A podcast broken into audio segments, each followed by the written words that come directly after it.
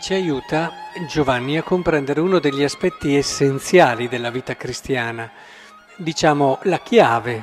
Quando si ascolta un brano musicale, la chiave che si pone all'inizio determina il brano tutto e quindi le note acquistano un determinato significato e così via. E la chiave della vita cristiana come atteggiamento fondamentale che dà colore, significato e senso alle varie note delle nostre opere buone è quello che ci ha appena detto eh, Giovanni. Se diciamo di essere senza peccato, inganniamo noi stessi e la verità non è in noi. È proprio così. L'atteggiamento fondamentale del cristiano è quello del sentirsi salvato. Non è tanto importante materialmente quanti peccati abbiamo fatto. Nella, eh, nel giardino della Chiesa ci sono santi che non ricordano di avere commesso peccati gravi in tutta la loro vita, come ci sono altri che invece ne hanno commessi di terribili. E, però tutti hanno, e se vogliono vivere in modo maturo e pieno la vita cristiana, la necessità di questa chiave, che è quella di sentirsi salvati. Cioè, nessuno di noi può dire di essere senza peccato, nel senso che nessuno di noi può dire non ho bisogno di salvezza. Guardate che questo cambia tutto l'atteggiamento anche interiore, nel senso che non è che con le nostre opere buone noi ci guadagniamo la salvezza o comunque ci guadagniamo quei meriti che ci fanno sentire bravi e meritevoli di...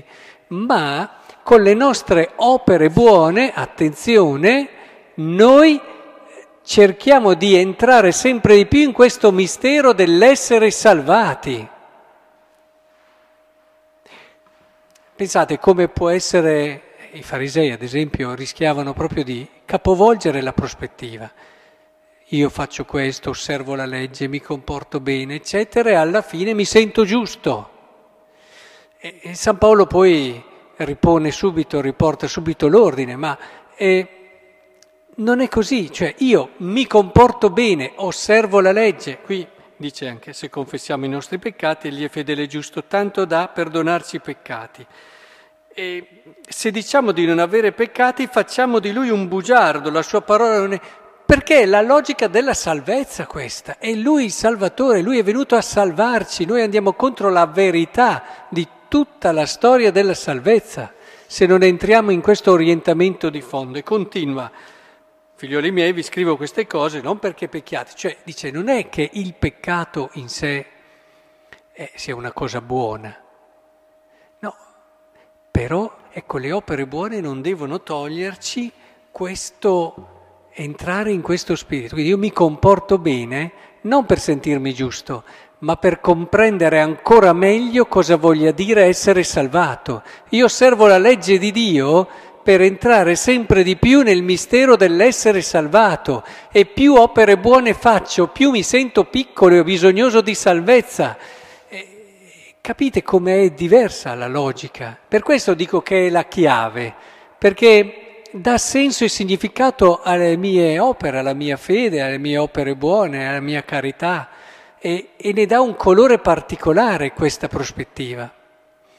Ora, credo che sia molto importante che facciamo nostro questo dono meraviglioso eh, del poterci sentire salvati. Guardate che è un aspetto importante della libertà del cristiano questa, il non doversi salvare, ma l'essere salvato.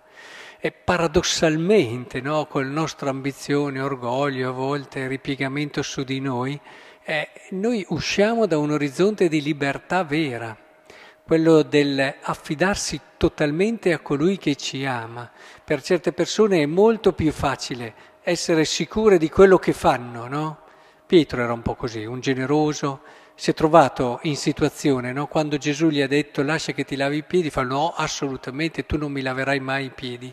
Faceva fatica ad accettare eh, che gli si lavassero i piedi qualcosa da un altro. Ci sono delle persone che fanno fatica, magari sono generose, si danno da fare, ma nel momento in cui debbono ricevere dall'altri fanno molta, molta fatica.